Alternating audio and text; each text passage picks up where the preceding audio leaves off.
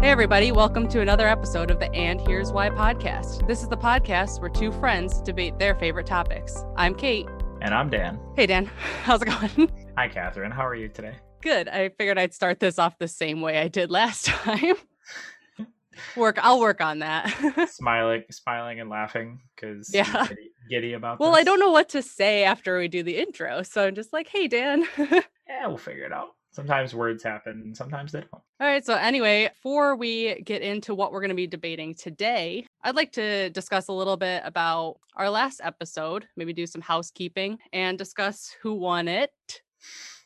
and and who got the bragging rights for this week. First, I just I, before I we say who won, did you get anybody like saying another power that they would have chose at all or um no not really nobody gave me any uh like specific powers they thought they would have. They just had some questions about the ones that we chose. Yeah, I got one person who was talking to me about um the Scarlet Witch. oh yeah. Uh so my my friend had texted me and he was like, "Hey, what about Scarlet Witch?" So you watch WandaVision, right? Yeah. Well, don't don't talk about the seventh episode. I no we, no spoilers. We won't talk about anything. Well, we like that.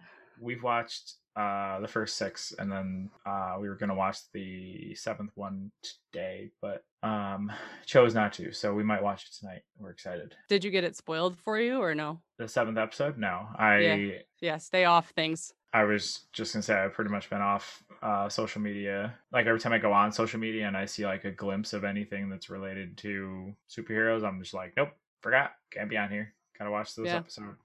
I watched the episode first thing in the morning, and then like I went on Twitter right after, and it was already spoilers all over Twitter. If I didn't have to leave, because I usually leave my house about 40 minutes before I have to be to work, because it takes somewhere between 25 and 30 minutes to get there. If I didn't have to leave at 9:20, like on Friday morning, I would also try to do that. Like if I had to leave, because every other day I to leave by 10 20 so i had that extra hour. I would definitely try to watch it in the morning before i went just so that i could like be thinking about it all day you know what i mean? Instead of wondering what could be coming up in it so. Yeah. So if anyone doesn't know scarlet witch she's from x-men originally right? And then she mm-hmm. became an avenger? Well yeah it's magneto it's magneto's daughter. They changed the storyline a little bit in the um Avengers, uh, the MCU. They changed it a little bit because the rights of who they get to have as characters in the MCU and who they can't is so crazy. Because like you can't say mutant in the MCU, or you couldn't up until recently because they just bought out Fox and got all those yep. uh, rights back and whatever. But you couldn't say mutant, and now you can say that, and now they can, if they want to, talk about like how all those guys are related. So they couldn't say that Scarlet Witch and Quicksilver, which is her, her, brother, they couldn't say that they had mutated abilities that they came from. So they created the way that they got their powers was through the Tesseract. But in the original stories and stuff, that's Magneto's daughter and son. He didn't really want them or want anything to do with them. I mean, that's not a surprise. Yeah, they're kind of like illegitimate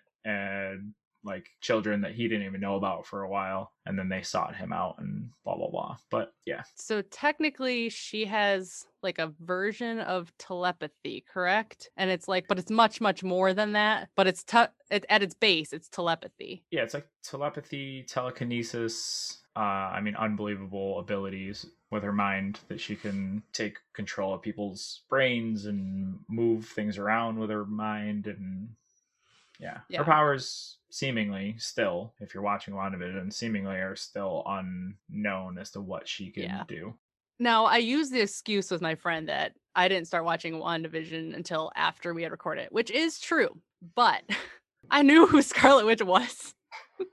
and I know who Professor X is, and he's pretty powerful. It's just what didn't cross my mind. I just, you know, I don't even know if I would have still went that route, even if it did, you know. Um, not that I'm taking back what I did go with we only got like positive feedback from from our first episode and i'm very proud of how we did with it for being first episode of mm-hmm. ever doing a podcast so that was yeah i mean we're cool. basically just messing around and learning the stuff as we go so yeah so who won let's talk about that based on your ear to ear smile i'm gonna believe that the uh the fans voted incorrectly and gave you the win I was voted the winner of the first episode. So I do get bragging rights. Boo. So what did we determine with bragging rights? Uh, yeah, you get a little bit of brag, and then, uh, like we said, I don't think we were gonna do like a certain amount of times in a row, but we were gonna do like a certain amount of wins. Yeah, we'll figure out it as we go. Depends on how it goes. We'll see. Um, but anyway, for my bragging right, I'm gonna be a little bit humble with it because one, it was the very first episode. So, you know, we're not we're not like at a point of, you know, a ton of people watching it and it's mainly just people we know or not watching it, listening to it. It's an audio medium, yeah. So they're they're listening, now I feel like you're gonna have to tell me that every episode. So, but I'm excited, you know. I'm excited. Very first episode, I can claim it, you know.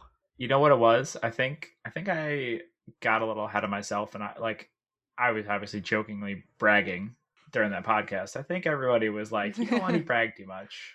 Yeah, a little must be what it karma for you. so that gets us into uh, what we're going to be debating today. Do you want to tell them what we're going to be debating today? So Catherine's going to lead us off with uh, the debate over what we think is the greatest Nintendo system. So I believe that the best Nintendo console is the Nintendo GameCube. And here is why. It's the best in my eyes because it is what built my now gaming. It's not what I started gaming on, but I think it was the thing that m- transitioned me into what I how I play now. Um I am an Xbox player now. I and um, that's my main go-to. Um, but I'm going to talk about why that was the transition for me from the GameCube to the Xbox. First, I'll give you a little bit of uh, facts about the GameCube. It was released in 2001. I was 12 years old in 2001. hmm Discontinued in 2007. It had 21.74 million systems sold. Um, now, this is compared to the N64, which was the c- console right before it, 33 million sold.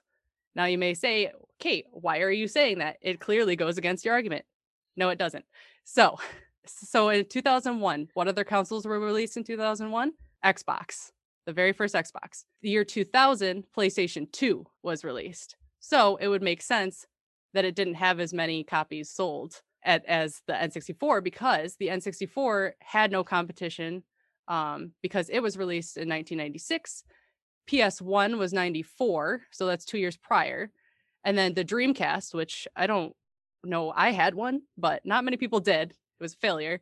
Dreamcast was great. I played Crazy Taxi on Dreamcast. That was the best. There was this.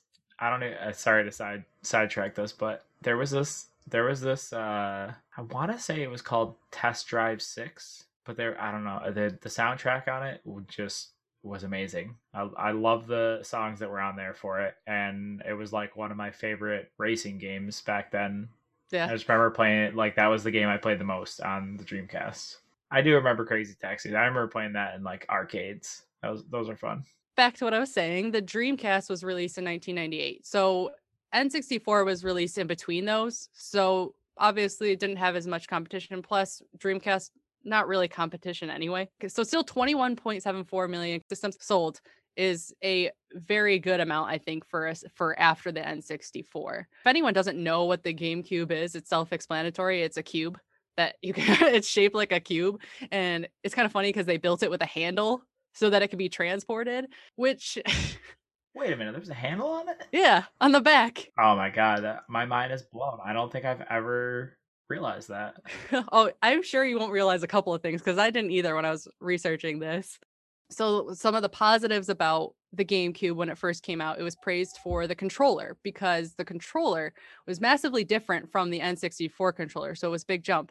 Um, it was probably um, changed because obviously there was a lot of criticism for the M as in Mario controller because it was shaped so weird.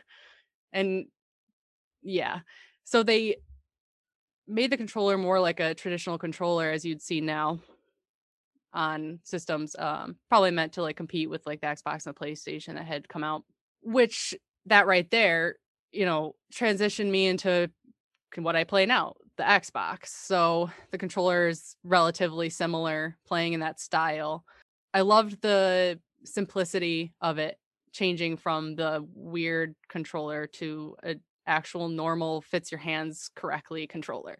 I will say about the controller, I loved I loved using that controller on the Nintendo Wii to play Super Smash Brothers because you could play the GameCube games on, Yep, the, on the Wii. Nintendo Wii. Yep, which is another positive of the GameCube, which you couldn't do with the previous system. You couldn't use you couldn't play the cartridges on. But what did the GameCube have that you could play? Oh, you tell me. You could play Game Boy games on the GameCube. You would buy which, you know, Nintendo making more money. You could buy a separate piece that literally was this black square that attached to the bottom of the GameCube and you could put the cartridges that were for the Game Boys in that square and you could play them off of your GameCube onto the TV. I don't know if they ever had that feature for the N64, um, but they had almost the exact same thing on the Super Nintendo, where they just had like a Where you could play Nintendo ones. It was a cartridge, and then you could take the Game Boy games and you could put them into the cartridge, and then the cartridge goes in the game. Oh, I know what you're talking about. Yeah, I do remember that. It's almost like when you put that cassette tape into VHSs. We're really dating ourselves right now, but like where you could put the little it, bit- it was like a little cassette tape yeah. that you would have in the camcorders once they upgraded Mhm. and you put that into the VHS. Yeah, kind of like putting that tape uh, into the tape deck that had the aux cord so Oh, you could play your CD player. we all had that. And then you go over a bump and the CD player would skip. yep, ruined a few CDs that way. Um, so yeah, so there was that attachment, so you could play the Game Boy games, which was also cool. I don't, I don't remember if I had it. I don't think I had it, but I definitely knew people that had it, um, because I remember playing it. So anyway, the speaking of controllers, um, GameCube was the first, uh, the GameCube console was the first console to have a wireless controller that was by a first party console manufacturer. So uh, by a company that was actually owned by Nintendo. So they were the first people to have that wireless controller. So that was that was the first time a Nintendo console. nope, had just a- just in general. Just any, any. yeah, Okay. just a, a first party. Like I'm I didn't look into it that much. Um, but I'm sure I think the PlayStation Two had those, but it was like like a Game Cat or whatever that I don't know who I don't know who developed it or whatever. It probably came out after the GameCube one was developed. Yeah, I mean, but it would. It also, I'm sure there were there was wireless ones that were third party, and since this was like first party, so it's like a, a company owned by Nintendo that actually made it.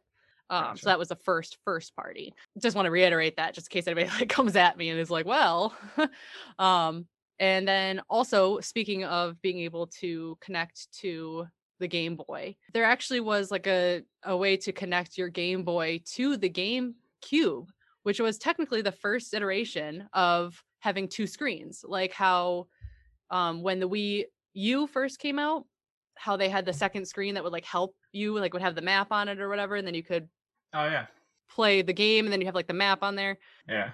They had that as a connection to the Game Boy, so that was actually like the first um, showing of that with the Nintendo. I mean, I don't know if anyone else even does that now. I'm not entirely sure, but I will say things Um, like that are like like I'm not a PC player, but if you could have like dual screen and have the say you're playing like Warzone, you could have Mhm. the game on one screen and then have the mini map on the other screen. That'd be a game changer, I would say. Yeah, I feel like now the only thing that's really set up for that capability is like a computer. Um Yeah. especially people who have dual monitors, which I feel like is a lot of people nowadays. So anyone that actually plays games on their computer probably 100% of the time has two monitors. Yeah. Anyway, oh yeah, so with the piece that goes under the connects to the underside of the GameCube, which sounds weird, um, to play Game Boy games, it actually allows you to play Game Boy, Game Boy Color, and Game Boy Advanced. I don't know if you remember, but Game Boy Advance cartridges were actually different than the Game Boy ones. They were like thinner They, yeah, and they have like a little Like a- um roof on top. yeah, so that they wouldn't fit in the other consoles. yeah. But you could play the Game Boy games on the Game Boy Advance. yeah. You could play the Game Boy games on the Game Boy Advance. Yeah. And the was it the original Nintendo DS you could do it on too? I don't know. My brother had a like DS. I didn't. I don't remember which one. I, I just I feel like they did allow it to jump for a while, probably because their consoles like were all different. Like you couldn't play the generation before N64's games up until the GameCube to the Wii. You couldn't play the generation before games. I mean, you said with, with the Nintendo and then Super Nintendo, but like I just lent one of mine to my cousin and uh it's cousin for people who don't know me. Cousin. I think they got Um, and I know I have uh, a couple of games from the original Game Boy that could be played on it, but I can't remember what the cons like what the handheld was. I feel like it was the Game Boy Advance though. Anyway, so GameCube. As far as the style of the GameCube. Now, a lot of people like criticized the way that it looked. I honestly loved the way that it looked because I feel like it was so it was compact. It was a perfect shape that it could just fit into like like places versus the N64. It has like the like weird rounded like long but I don't know how to call it like wave shape to it. Uh-huh. And like even though it was thin, like I don't know, in my mind, like aesthetically, I liked the cube shape better, but it was criticized. People uh people described it as toyish, like critics. I don't know. To me it was and it was light. Obviously, it has a handle. Anybody can hold it, carry it to their friend's house, but have to make sure they still have all the cables and that, that's a downfall of the handle. I'm I'm sold. I gotta go, I gotta go buy a GameCube. I think I still have mine. It's at my parents, but now GameCube did try to do online gaming because Xbox and PlayStation 2 had that as an option, but they had like no games for it for the online gaming, so that wasn't really something like positive about it. Yeah, well, let me tell you, you wouldn't have had that had the N64 not done it originally. so- N64 had online gaming. Yeah, it's only available in, in Japan. Oh, everything's only available in Japan. There's a lot of stuff that was only available in Japan. so that actually brings me to my next thing, which is kind of funny. um, so GameCube's competition with Xbox and PlayStation, the reason that like critics and stuff are saying it didn't do so well, as well as the Xbox and the PlayStation, was because the Xbox and the PlayStation were set up to be like almost like like an all around system. It could play games and it, you could watch movies, you could listen to music because everything used the CD. Um, GameCube did not do that. They did not because they had the tiny discs. had to be different. What did Japan do? And Japan, I mean Nintendo, because they they um married up with Panasonic and they made the I don't know if you know this, but they made the Panasonic Q. So it was only released in Japan in 03 or no, I don't know when it was released in Japan. Probably at the same time. I actually didn't write that down, but I wrote down when it was discontinued. So just think about it this way. GameCube came out in 2001. The Panasonic Q discontinued in 03. So, and it was only in Japan. You could only get it there. So what the Panasonic Q Sonic Q did is it made up for the fact that the GameCube did not play DVDs. So it was a DVD player. Yeah, so it's a DVD player that you can also play. So it looks like a GameCube. It's like slightly bigger. It's more rectangular than square and it's slightly bigger. And it has the disc player for the DVDs and then obviously like you could put the little discs in there too to play GameCube. And then it's got like the little like you know blacklight screen on the top that would have like, you know, what reading, you know, whatever old DVD players how they would say like reading disc and all that stuff. I mean, it's a cool f- try. Yeah, it was, it was cool to have a DVD player next to your GameCube. Yeah, I, it didn't work out so well though. It just it, plus it was it was an extra a hundred dollars just for that. You might as well just have gotten the GameCube and then bought a DVD player. Yeah, bought a DVD player for twenty five dollars. And like, well, back then a DVD player was not twenty five dollars. But yeah, that didn't last very long. But they did try to compete with something, so I give them props for that.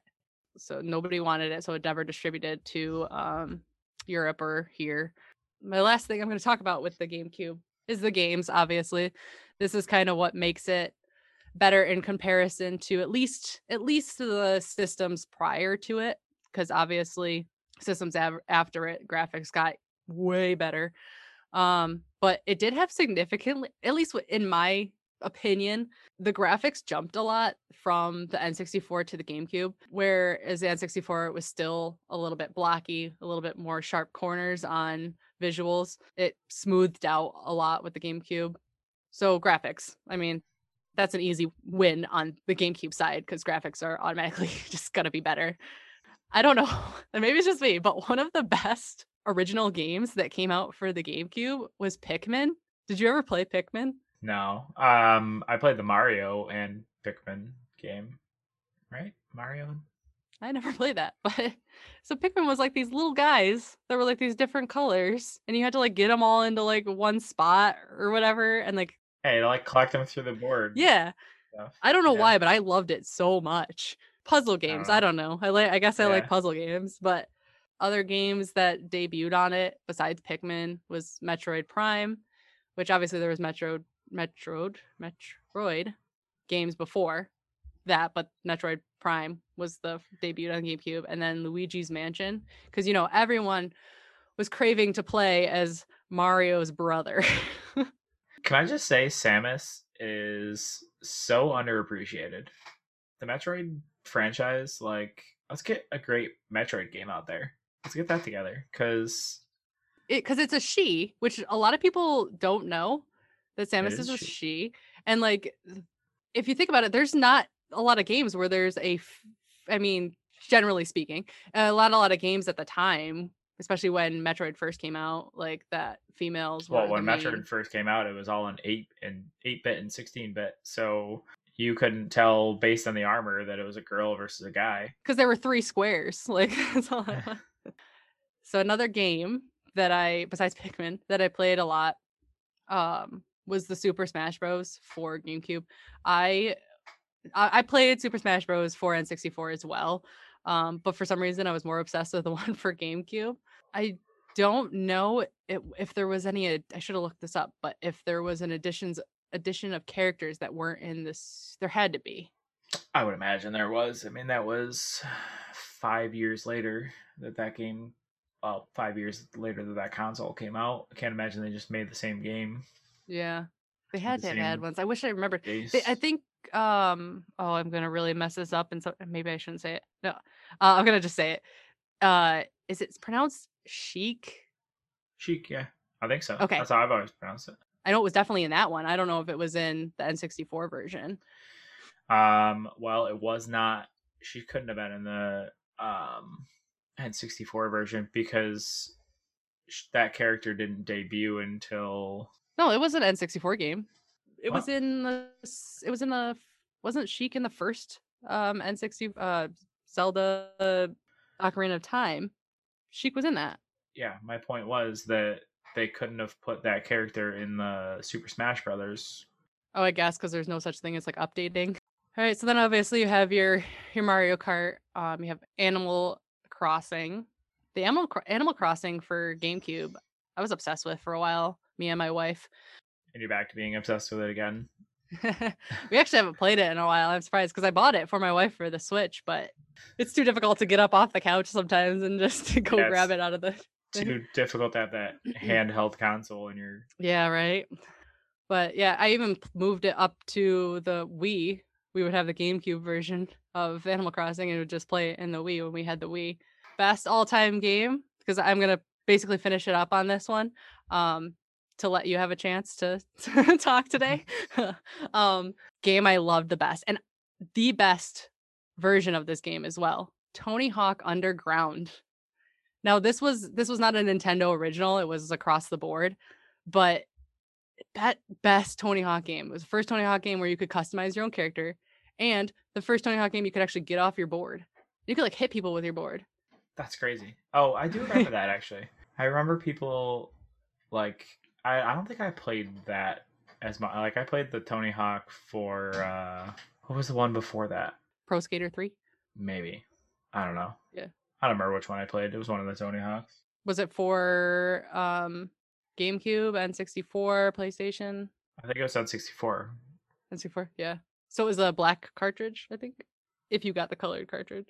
I thought you said it was a blue cartridge. Wasn't there a The blue blue one was cartridge the first blue cart- cartridge was the very first one. I think I had the um, blue the- one. I don't think I yeah. had the later on one. And then the yellow one is the second one, I believe, and I think black is the third one.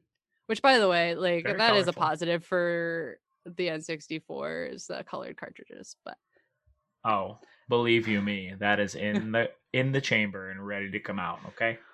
but yeah, so I mean that pretty much wraps it up. I mean, it's the best for me. I'm just gonna just go over the, the main points of of what make the GameCube the best for me is versatility with being able to play your Game Boy um, games, your Game Boy Advance games, how light it was to be able to move around, not carrying to your friends because I never really carried my GameCube to my friends, Mhm. but it was a light system.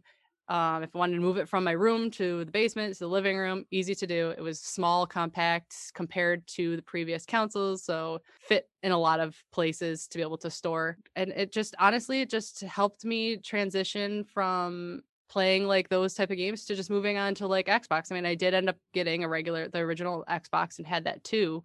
And yeah, I mean that's just, and you know, GameCube it had more um just another point it had it started to have more games because it would have com- the same games that would come out for xbox playstation that were more for like teenagers and and they also had the kid games obviously but you know for people that were my age at the time too so it was a good transition console and, and that's honestly why um, I believe it was the best one out of all of them personally. Um, and I was also obsessed with the game Prince of Persia, Sands of Time, Ah, it's Great a game. great game.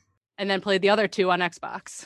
That's funny you say that because my best friend Chad and I were just talking about that the other day about how like the fact that nobody's remade Prince of Persia with all these. they were so good. I tried to see because that you can, I think on PlayStation, you could buy, I think they did a remaster for PlayStation, the Sands of Time one. Yeah. but I mean you can't. That game is so old. There's no way you can remaster it. Yeah. That's not worth just making a whole new game. So Yeah. Prince of Persia got me into um into other games like it, um, like Tomb Raider and uh Assassin's Creed. Um, very similar Yeah. aspects. So it just kind of transitioned me. I, I I'm pretty sure Tomb Raider games came out prior to it, but I was not into them until after I had played the Prince of Persia games because I was like, oh, well, what other games are like this? I want to play games like this, and that kind of transitioned me into Tomb Raider games and then Assassin's Creed, which are yeah, fantastic. there was definitely there was definitely Tomb Raider games before that Prince of Persia. I remember the Tomb Raiders of yeah, because there was for PlayStation One for sure, right? I think it was PlayStation One where it was like the worst graphics, and her boobs were like triangles. Yeah, because she was just a block. Do you know that she was um uh what do you call it? Made after Angelina Jolie. Yeah, and yeah, from that from the Tomb Raider movie that she did. But everybody's like, her boobs are so big. And it's like, well, have you looked at Angelina Jolie? That's why. And the new one is um mastered after somebody made created after an actress too. I wish I could remember the name, but I can't. But she actually I believe she actually was the actress who played in the Tomb Raider, the more most recent Tomb Raider Yeah. movie. The most recent Tomb Raiders are so good. But she's more relatable Yeah, um and makes more sense to be, you know, doing the things that she's doing. Obviously that's not judging anyone in any way shape or form because you can have any shape or size and be athletic but it's just uh it's somebody i can relate to i should say the newer one somebody who i definitely like i'm like oh that could be me if i worked out it's not gonna happen, but it, I could do it. Definitely do it. all right well th- those are my points and that's why i think gamecube's the best so you're up Well, I appreciate you going first and uh, digging yourself in a hole there and uh, telling everybody a lot about the things that I'm going to tell you about and the reason that GameCube would actually have those features because they wouldn't have them without the uh, console that I chose, which you've already spoiled. Um, but I will tell you why the N64 is greatest Nintendo console that there is. So the Nintendo 64 or N64 for short is the greatest Nintendo console, and here's why. So the N64 uh, debuted in September of 1996. That's when it was released in Japan. It was supposed to be released in the States during the holiday season and stuff like that, but it got delayed. Um, and that's when the Sega Saturn and I believe the Sony PlayStation got released. So there's a lot of competition for them at that time with everybody going to CD-ROMs and on the PlayStation the Sega Saturn I believe was the first Sega that went to CD-ROM, but the N64 stubborn as they are had to stay with those cartridges and it helped them in some ways because they were the hype and build up behind them was so high that they had to this was basically like a, a modern day release of things they had to do releases in convenience stores and they'd bring in pallets of consoles to these convenience stores to be able to have them all for people to come get them.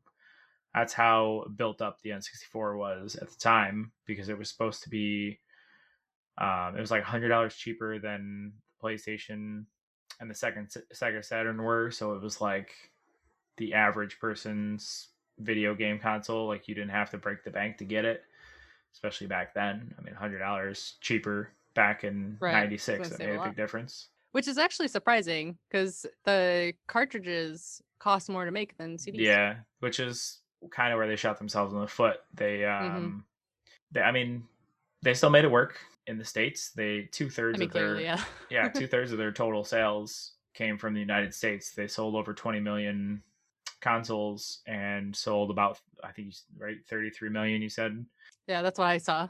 yeah i saw 30 million so about 30 30 to 33 million consoles across the globe and two-thirds of that came from the united states where it built up i mean with the delayed release like people still waited and waited which nowadays you know you might not get if you get games delayed and delayed people find the flaws in it but this console was the first console to have 3D graphics in the ways that it did, which was, I mean, it doesn't, it didn't hold up to what you got now, but go plug an N64 in and play that Mario 64, Super Mario 64, and you're you're gonna see how great it was to, to play Super Mario Yeah.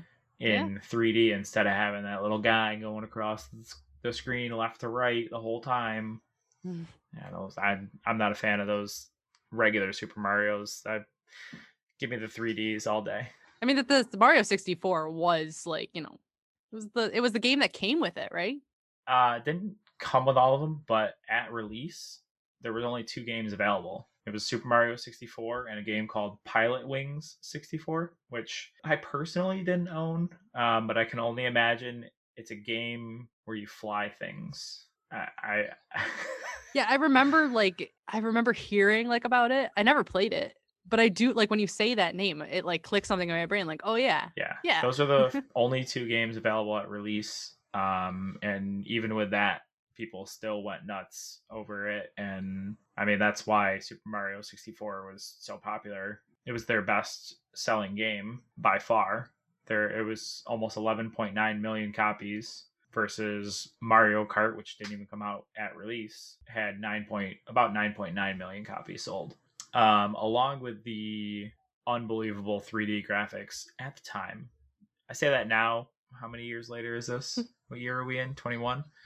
yeah, but it was revolutionary. so I understand. mean, at the what time, it saying. was like to see Mario walking around and like to pan the camera around to see different things instead of like only what's there in front of your face. Like sometimes you had to use that. Sometimes you had to look around to see what you had to get up to, see how you got up, like did a backflip up into a little cubby that you couldn't see if you were just walking straight at it. You know what I mean? So, so along with their 3D graphics, they basically changed the controller for the future. Um, they brought the analog joysticks into play for the first time, which people uh, loved, except for Mario Party players. so I don't know if you played Super Mario Party w- for that. I did play Mario Party. Yep, for that too much. So there were some, I not to like knock my own game, but I thought this was really funny. There were some motions you had to do in that game. Uh, yeah, like it was like a like circling and like hitting the joystick a punch. I was gonna say you don't see it because this is an audio medium, but as you say, but literally just rapidly circling Yeah, around so with the the It got with so your bad that people were getting like nasty blisters and messing up their palm. Yeah, you get the imprint. Yeah, the so they had to after the after uh, Nintendo lost a, a lawsuit, they had to start sending out this like gaming glove, which I joke about gaming gloves and needing gaming gloves all the time. So I thought this was really funny that they actually had to send you a gaming gaming glove, like it had to come in the box with mm-hmm. the cartridge for the game because they knew what was going to happen. So I thought that was pretty funny. And then like the the shoulder buttons, like the buttons on top of the controller, the way that they are, which now. I mean, every controller is looking like that, and they took out the middle. You know, like you said, it looked like an M, but take out the middle part of that controller, and you have what almost every controller nowadays feels like. You know what I mean? So those are pretty nifty and like the things that they they tried a lot of things like i mentioned like they they tried to do a tried to do an online service to play games which they tried in japan and it just didn't have the just didn't have the traction that they expected from it so well because the internet wasn't you know where it is now like they tried it for the games they had which they didn't have a lot of games that were like massive party play games mm-hmm. so they try to get ahead of themselves and that's where like the GameCube did it but didn't do it well. Definitely didn't do it the way Xbox and I mean that's even now. Like you can't there's not a lot of games on the on the Switch that are like, "Hey, I'm logging on to play whatever game online. Are you going to be on to play with me online?" It's just at least not games that aren't out for something else that makes that it's easier to just play it on something else. Cuz like I believe things like Fortnite are on the Switch. Um, games like that are, but it's just the setup of the controller just is easier if you just play it on something yeah. else. Uh, Nintendo's never been great at the online situation. I don't know. I don't know if it's more. It's more aimed for families and kids, children. Yeah, I mean they. A lot of the a lot of the um, games that were released on this, like they had high standard for the way the graphics had to be, but they also had to make the game the games like very cartoonish and playful and fun whereas like at the time the um like PlayStation was releasing things like Final Fantasy on their on the CD for their games mm-hmm. which they never could have done a, a game even though their graphics and like their 3D graphics were like unbelievable for the cartridge they couldn't do everything that they could put on a CD-ROM into a cartridge, you'd have to do multiple cartridges. So they, I mean, still, even with those tiny setbacks, they still had an unbelievable console. They won uh, Machine of the Year from Time Magazine in 1996, which I don't know any other consoles that are winning Machine of the Year by a major magazine like that. So some of the best known games for the N64, obviously, like we said, the Super Mario 64, uh, Legend of Zelda Ocarina of Time, Perfect Dark, GoldenEye 007. It's a great game. Again, one of those things that, like, how has that game not been remade? You know what I mean? Yeah, were those those were like the first first person shooters. Yeah, they were Perfect Dark. Right? Yeah, like Perfect Dark like, actually was. Yeah. It was like one of the first technically wasn't Doom I think Doom was the first. Well, I was gonna say it was the first, obviously 3D first person, yeah. and like set the tone for for other video games to come after that. Which unfortunately, mm-hmm. I don't know if Perfect Dark is a popular game nowadays. So shot themselves in the foot there. And then obviously, um, Super Smash Brothers was and still is an unbelievable game. I played on the Switch on the Switch, there's so many players you can play as. I, back then, it was just the uh the originals. Like Star Fox was on there because Star Fox 64. Oh yeah, Star Fox. Star Fox 64 was. Dude, do you remember? Do you remember doing the barrel roll when? Yes. Yeah, like that's things like that. Do a not, barrel roll. yeah, would not be possible had it not been for these graphics. Do, you remember like when somebody would like die? They'd be like, ah. yeah, as they're crashing, as they're craft aircraft just like floats off the screen and they're screaming. All your co-pilot people, or they're not co-pilots, but like teammates, they were so passive aggressive to you.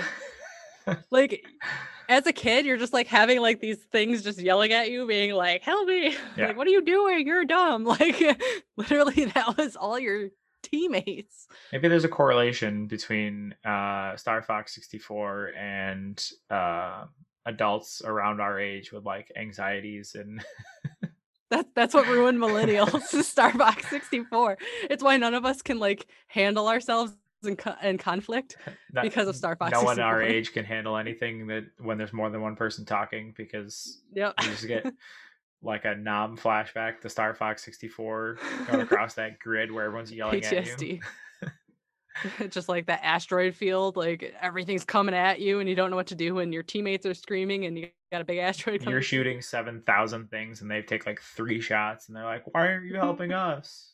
You're supposed to be helping me. yeah, right? this game's about me. Right. it's called Star Fox, not Star Slippy or Falco or Falco was great though. He looks so Yeah. cool. he was about he was like the best one out of them to play as in the as the Super Smash Bros. Yeah. Uh, side question: Who do you use the most when you play? I mean, I don't know if you play now, but who do you use the most when you play? Yeah, I don't have it now. So, but back when I did, um, I would use Link. Link. Boo. Link was my go-to. Hiya. yep. That's, you nailed that. Actually, I think that if you put that side by side with him in game, I think that would be on on point. Maybe I will just for fun. just to hear what if I am close. or the Um, hey, listen. Yeah. I use Lucario as a Pokemon. I don't know if you how Poke Advanced you are. I don't, do you still even play No. Pokemon Go? Not really, because I don't walk the dog as much right now because of wintertime. That's when I would do it. They just had a big event um, today for Pokemon Go, which I was playing all day. It was that was fun. I had to turn off the notifications for it because I was like, I'm not playing it right now and I can't have it It's notifying the twenty. me. It's the twenty fifth uh, anniversary, so there's I doing so many I things, and your girl is like celebrating it. Like she's one of the um, people they're using for one of the celebrities they're using to push the twenty fifth anniversary. Katy Perry. Oh, I was like, my girl. Okay, so let's get this straight right now. Katy Perry, I've fallen off of that I know. you bus. know. I just like to bring it up once in a while. Basically, when she dyed her hair blonde, I was off that bus. And that has nothing to do with her looks. Like, I'm not like, I wasn't on her bus because of her looks, but I feel like something about obviously in her personal life changed, like at the same time that she dyed her hair. and it just she just got to a point where I couldn't really handle her anymore. So she's still great. Like she's still a good singer. I think she's a great singer. I just uh, I can't handle her like I used to. they're um they're using so Post Malone is going to have a virtual concert and it's going to be like Pokemon related for their 25th anniversary. So obviously I'm a huge Pokemon nerd. Kate kind of is, not nearly as much as I am. Um I was like I wa- like when I was a kid is slash into teenage years. Like I played all the games for like Game Boy and then Game Boy Color and then on um I played like Pokemon Stadium and Pokemon Snap or whatever it was for N64. yeah, on on which console, Kate? Not on the uh GameCube. They're bringing it back Are they? Because like yeah. Good, I want to play it because every emulator I would get, like I would I would always try to like re-download it, and then every time I took a picture, it would just be a black screen, so I wasn't actually able to play the game. May- Maybe just play it on the N64 instead. I don't have I don't know where it is. It's either at my parents' house or my brother has it. It's one of Well, tell your it still works. tell your parents to uh, start searching, and then you can get good at. You know I can. I'm an I'm an adult. I can go there and search it. I wouldn't. First of all, I wouldn't say you're an adult. Let's not go that far. Let's not get out. 31. Let's not get an adult. outlandish here. Age does not make you an adult. As we're doing a podcast where the first episode was about superpowers, the second one's about Nintendo counselors. Exactly. counselors? Councils. Also, Um, counselors and consoles. So, some crazy things I I saw about the. uh So back to why the N64 is so great. One of the crazy things I saw was that there were like the, an, an average price for one of the video games was $75. Games nowadays aren't even $75 unless you buy like the limited edition or like the extra bonus expansion, blah, blah, blah, whatever extra Mhm. features they have. They're all like around $60 nowadays. Yeah. And one of the most expensive ones was Killer Instinct Gold. I don't know if you remember Killer Instinct. It was like it was like Mortal Kombat type fighting whatever's, right? This Mhm. one, right one? I know the name, never played it, so I couldn't contribute to that. so, Yeah. So but was it a gold cartridge? Because It it, was. was. Killer Instinct. it was actually not gold. It was like so it wasn't like gold gold, it was like yellow gold. It was more yellow. It was more yellow. Well, it was just it was more yellow than like a gold would be. Because didn't Zelda come out with the actual gold one? Yes. I can't remember which Zelda. It, was it Ocarina of Time? Yeah, and then Majora's Mask uh came in a blue came with a blue con uh blue cartridge. Uh, so that was eighty dollars. The Killer Instinct Gold, eighty dollars when it came out. I mean, like I said, the cartridges cost more to make than the CD, so it's not surprising well, and, that they. and when they made the console itself cheaper, they had to make up for that in the price of the games, seemingly. But yeah, so the I know where I am at this point. Oh, so a couple of things that like for me playing these games. So seeing Bowser in 3D for the first time, it was crazy. Yeah, and then like the size of him, the fact that you like you had to run around this gigantic creature to spoiler alerts, you got to go behind Bowser and grab his tail and spin him around. I don't know if anyone if you haven't beaten the game yet, uh, most people sorry to ruin it for you. Most people are doing it in an average of two hours. Plan for like a two hour two hours on a Sunday to rip through it. Let me tell you about a, another great thing about uh, the N64. I don't know how old you were when you first did this, but did you? Not that I'm promoting promoting drunk driving by any means, but this is just the name people gave this game. Did you ever play quote unquote drunk driving with Mario Kart 64? Did you ever play that? I have no idea what that is, so, so I don't think so. This is a game that I learned from uh, a few people when they were in college. So you you have a beer, a full beer, can't can't be opened. You start the race, and your character's uh, cart can't be moving in order for you to be drinking. So if you're drinking, your cart has to come to a complete stop, and then you stop drinking. You can start dri- driving the vehicle again and usually you want to play with four characters, but or four people playing. So first person to finish the game and also have their beer finished um, wins. So like if you finish the game but didn't finish your beer, you don't doesn't count as a win. Or if you finish your beer and you obviously haven't finished the game yet, you haven't won yet. That game was fun. I did not have my N64 with me when I, I was 21 slash 18 when I was drinking in college. okay, not that we're promoting underage drinking by any means, but hey, if you can be if you can vote and be drafted, I think you should be able to make the choice. Well, or you up the other things. listen, this is that's a debate for a whole different. Yeah, but I also agree. There's a lot of uh, things that we expect from people at age 18, decision making wise, that we then say people aren't old enough at age 18 to make decisions to do certain things correctly. So it's very strange. Strange world. I'm 31 and I'm not old enough to make the decisions I've already made in my life. Exactly. So. exactly. So moving on. But there was other I mean there's other games like uh other great moments in games. Like uh Star Wars Shadow of the Empire where you got to reenact um the battle on Hoth and you got to fly around and take down the AT-ATs with your little your little speeder and you got to go in the circles around the thing and catch it with a cable wire for it to fall to the ground. It's I don't know, moments like that just amazing. Nostalgia. Yeah. Oh, the last feature. This is the last thing I'll leave it on. Okay. And the my way of proving that the N64 is the uh, greatest. Imagine buying a GameCube and having your GameCube look exactly like everybody else's GameCube because GameCubes just came in like the purple color, whatever GameCube. No, they didn't. Whatever color. Well, whatever color it was. I had a silver one. yeah. They had like a couple, and then you could buy like special whatever. So imagine being able to buy a nice, awesome colored purple N64 that's also see through, or a green N64 or an orange N64. You could match your N64 to your cartridges. That's right. And then you could also buy the controllers in the same design, the same like see-through, colorful instead of like the just generic gray basic ones. All the colors. Uh, it was just so colorful, customizable. It was awesome awesome to see. Yeah. Awesome to have.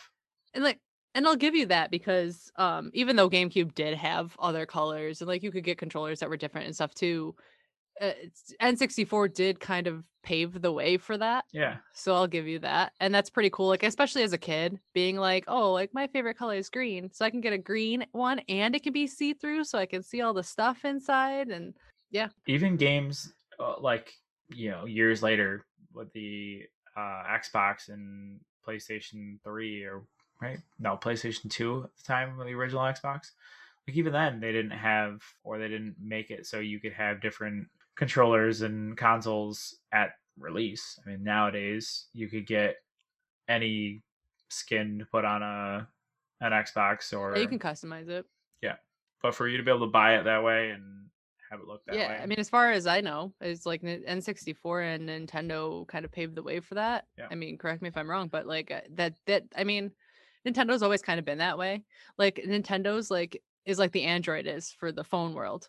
It's just completely customizable versus, Yeah. you know, Xbox, PlayStation, and or um, iPhone uh, for phones. You know, like iPhone's not as customizable. Like it's hey, listen, Just to compare. don't attack the iPhone. They now let you move the widgets around on your on your home screen. Okay, I think I've had that uh, that ability for years. I think that's been a thing on Android since Android became phone company. Same with like the back button. But anyway, that's that's another podcast. Anyway, yes, uh, I'll give you that. N64 with that customizing and it kind of paved the way for that. Um, and uh, I mean, they even still do it with the Switch. You can get, Mhm. I mean, you have to pay way too much, but you can buy different controllers to attach to the Switch that are different. Yeah, eighty dollars for the new Joy Cons.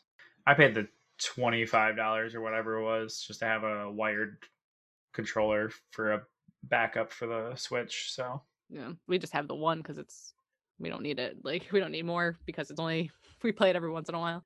But yeah, I mean, I give you that, and I know going into this one uh, that I would have a tough time because especially people around our age, you know, N64 was a was was the console we started with. we'll always have a love for our first. That's what Yeah, I mean, you do have like. Sega people, and and um, I'd had friends that you know had a Sega long before they had the, the Sega Genesis, before they had the N64. Um, there are a couple people who had I never did, but I had friends that had you know the Nintendo and the Super Nintendo, so I did play those. But I really feel like our generation. Um, I'm I'm definitely helping your argument, but whatever. I, I just wanted to discuss it for our generation, you know, the N64 was the big thing. And and especially now with our generation and just wanting nostalgia because we've had a lot of trauma happen in our lifetime. Like not personally necessarily. I mean, people do, but like just we've been through a lot and we just want a lot of nostalgia. And N64 brings that back. And I think when people think back on playing video games, that's like the council that they think of. things like the like Super Mario 64, it's so great and like the the graphics even though, you know, it doesn't hold up nearly to what 3D graphics look like nowadays, but there's a reason that they just were able to re-release it with the Nintendo Switch. I mean, it's just it's a game that and they did it as like a limited release because they knew people would want it and want to be able to play it to have like not everybody just has an N64 that they pull out when they want to play the um play games like that. So now you can play them on your Switch. Yeah. So Yeah, I have the Nintendo and the Super Nintendo em- emulators um because I didn't get to play that a lot as a kid because I didn't have one, so it's nice to play them now. Mhm. Now I don't know if this is going to be a thing. So last podcast we recommended The Boys because it went along with what we were talking about to go watch The Boys. mhm. So I'm thinking like, hey, why not recommend something that goes along with what we're talking about for the day, if possible? I don't know if you've seen it, but if anyone wants like a just like a brief, kind of like briefly goes over the history of video games, it's a documentary on Netflix called High Score. It's like a mini series documentary, so it's like I think it's like six or eight episodes or whatever, and it just goes through kind of like the different just like the levels of, of gaming, starting from like gaming cafes where it was literally just Pac-Man and people sitting in these like dark, smelly, just like basically like bars, like without being a bar, like that was just like a like just you know the screens, and they would just sit there and they play like Pac-Man all day, and then they would have like competitions and uh, going all the way up to like you know how first person shooters started with doom and the description of how doom was made and all that and it's it's really entertaining to watch and and they're not very long episodes but if anyone's interested in that and hasn't seen it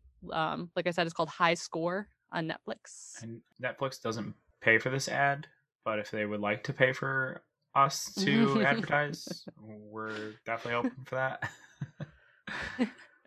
I mean, that'd be nice, but but yeah, I just I just figure, you know, why not recommend something that, you know, every time if we have something that relates Yeah. to what we're talking about. Think, Why not? Yeah, I think that's fair.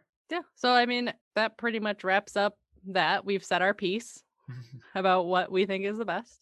We got our other segment that we're gonna do, and then we'll discuss how to do the voting stuff for the podcast. Yeah. Um, so that will lead us into I I like calling it taking in field. I don't how you feel about it, Kate, but I don't know. It kind of sounds like a sex position, but that's fine.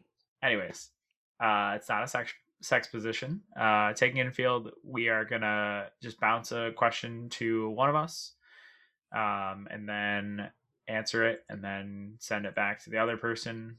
Um, I think I've got three today. You had three also, right? You said. Yep, I have three. sometimes it'll be more sometimes it'll be less it's just Mhm. depending on what we've got at the time and what we want to do you won last week's pod so if you want to go with the first question Sure. Yeah, like I did last time, I'm gonna do one that's kind of related to what we're what we discussed today. Um, what would you consider your best memory as a kid playing video games? um so i'll actually do two of them i think number i think the first one my cousin uh my brother and i playing um an nba game in our room had we had a sleepover. He was sleeping over, and we were playing NBA. And I don't know what happened, but I thought it was the funniest thing. And I remember laughing for like a half an hour straight while we were still playing the game. And like I was of no help to them in the NBA game, just like laughing so hard, my eyes were watering. My dad came in the room and was like, "Dude, I'm trying to sleep. Like, what is going on in here?" And I couldn't even tell him because I was laughing so hard he's like just keep it down. It's just i don't know what's happening but keep it down. And yeah that was awesome. But more recently i think the like late night halo games with my cousins and my brothers just like there'd be nights where we'd stay up till like five six in the morning just playing halo nonstop for hours just to see who could get like the best kill the most kills the least deaths like all that kind of stuff. Those are the best I'd, i think Uh, Beth could just stay up and had no responsibility. well, some of those some of those were after I'd get out of work at eleven o'clock, and then yeah, they'd already be playing, and I'd be like, all right, I'll join. I also did kind of what you did and kept it like close to uh, what we were doing here. So, what is your favorite non Nintendo video game? I think I know the answer to this. um, well, like overall, I mean, I would have to say Tomb Raider, the newer ones, not the older ones, because they're just the the new ones are just they're just like the perfect game. They have a little bit of everything in it. Um, plus, I'm I'm the kind of person who likes to um like sneak around and kill people, which I mean would then say, you know, well, why not Assassin's Creed? But you know what, Tomb Raider's better. Um, and and I do that in Assassin's Creed too. But I also love using any game that has a bow and arrow option. Mm-hmm. I t- I'll take that over anything. Bow and arrow is my shit. Yeah, Play with that as much as I can. So the Tomb Raider games are fantastic, and mm, I obviously am gonna love a game with a leading lady. Like any game that's like meant to make the the the lead character a strong lead female character, I'm gonna love. So yeah, you got you got me back into the Tomb Raider games. Um, was that they had what three so far in this like series of three, and then there's talk of another one. Who knows when it's gonna come out? But there's talk of another one. I remember you talking about like the first one when it came out, and I was like, "Well, I got to play this game. That sounds awesome." Yeah. And there's just so much to it. It's so immersive. It's like Mhm. the thing with Assassin's Creed for me is Assassin's Creed is so it's like too it's mostly like too big of an open world It's a little too much if you don't have a lot of time. For like these uh, it's like it's an open world but it's not like seven days of open world that you have to walk through from one Right. side to the other It's got more of like a A Um, object- objective versus A B C D E F G, like Assassin's Creed Yeah. does. Yeah, and I mean they, they try to at times keep you in Tomb Raider like on a guided path somewhat, but there's still a lot of openness to it. Okay. Um. So my next one is what's your best karaoke song? Oh, my best karaoke song? Well, famously, I am uh, not someone that anybody ever wants to hear sing. However, I'd say my favorite is uh, our Aladdin song, just because we duet the Aladdin song. I might not be good at it, and I don't really care. Yeah. Who who cares? that. It's the most fun to duet it. Yep. It's our song. All right, back to you. What um what's the first video game uh and on which console do you remember playing as a kid? Like what what, what was the first video game you remember playing as a kid and what console was it on? I mean, I think I honestly think it was. I mean, I I the, that I remember. I know there was something before this, but that I actually remember and sticks in my brain is definitely the Super Mario or the Mario sixty four, not Super Mario, Mario sixty four for the N sixty four. Um, because obviously I put a lot of time into it as kids, so Yeah. that's the one that I'm sure that I'm sure there were some games you played before that. Uh, Same Yeah. as me. Like I know there was games I played before, but I remember playing Super Mario on the Super Nintendo. yeah, just because like again having three brothers and three sisters there'll be times where you're like this isn't my save point this isn't where i left off but this is definitely the game i had saved who was playing my game in Super Nintendo they did saving. Nintendo they didn't do saving, right? i think you had i think you had three different s- save slots i think you had a b and c on, Which on I Super- applaud Super anyone that beat the Mario on um Nintendo because it didn't save. Um oh, on the last one. Okay. So kind of related to the karaoke one, which is funny. Current favorite band on your playlist. Not overall, just your current. well you actually you sent me a random song like two ish weeks ago hot milk Yeah. um that band they i i use them as like a a radio like uh, i do like hot milk radio and listen to like where that leads me because like i'm i don't listen to the radio very often um but i'll go on to like a spotify or pandora and type in a, a band and just like give me all the songs similar to this band and go from there Mhm. not often, but that's sometimes I'll just like only listen to the band. But like since I had never heard of them, I Yeah. go through theirs and found me some pretty good music. I thoroughly enjoyed it, and it's also sent me back into a like an emo punk rock. Yeah, it's uh, that pop punk, you know. Yeah pop punk all that stuff. It's sent me back into that whirlwind. Yeah. I mean, and I can thank TikTok for them because I just saw I just happened upon it and I was just like I like sometimes just scroll through. I don't even like watch them and I'll just hear like the first little bit and I just like heard the first little bit of it and I was like, "Oh, this sounds like great song." Yeah. It's also how I found um Stand Atlantic, which I Yeah. believe is an Australian-based band and they're also punk and they're fantastic as well. Uh, all right, so as I did last week, um, I got a hockey-based question for you. Jesus. So I did so well the last time.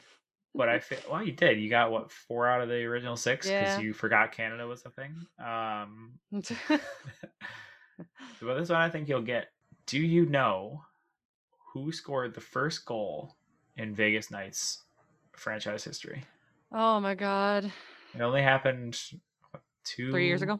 Three years ago. four years ago. It's 2017 was there. Um, first goal. I'm trying to think of who was on the team at that time because they've changed some players up. He actually scored. He actually scored the first and second goal. Was it Alex Tuch? No, it's not. Damn it, Marchessault. I don't think Mar- was Marshall on the team the. I don't think so. Uh, this guy's not. I don't think he's on the team anymore. I feel like he was one of the great uh, contributors to the fact that you guys were actually good. Oh, okay. So we still, if he's not on the team anymore, and we're still good. Then he isn't the contributor. Just well, saying. for the first year, you Well, okay. Bingo. So here's the reason why I wouldn't know the answer to that question. I'm just going to explain myself. I was not initially, like, I did not completely just like jump on right away. Like, I kind of, I weaned myself into it. Like, I watched the games and I was like, Yeah, I was like excited about the new team, so I'd watch the games, but I didn't like focus on players um until until like probably, you know, more than halfway through the their first season. Um and that's when I decided to jump ship from the Sabres to Vegas. But Oh, I had been telling you for a lot of years um, to give up on the Sabres, but hey, it might be you soon with the Rangers, dude. I mean, not to be offensive, but hey, whoa, whoa, pump the brakes, all right? The Rangers are looking real good lately, all right? Uh, the answer is James Neal. I knew he played for them, but I didn't. Yeah, he doesn't play for them anymore. I don't think he did. All right, then yeah, I mean that that wraps this episode up. So voting wise, so how we did it for the first one is I posted a poll on Twitter, which you can find us at at and here's why pod on both Twitter and Instagram. Uh, so Twitter, there's a poll. You can go follow us there. I think you can click it without following us, but we prefer the follow. Um, Mhm. And then also on Instagram, I put a poll in our story for our Instagram page. It's because stories are only 24 hours. I once it's done in the story, I will put it into our highlights and I'll keep it in our highlights up until we record for the next one. So we record on Saturdays. So you have from Monday. Um, I usually try to, I'm going to usually try to get this podcast out early on Mondays, Mo- all Monday, all the way through until Saturday afternoon because we record at night. So you can go over to there. Once again, it's at and here's why pod. Uh, go give us a follow. We're we have our link to our podcast on there too. I mean, obviously you're listening to it. Um, we are officially searchable on iTunes and Spotify as well. So you don't have to Oh. use the anchor link. You can search for us on iTunes and Spotify finally. And you can give us a follow on there too. Um, Yes, subscribe on there. When you follow us on those, it'll tell you when the um the new pod is available.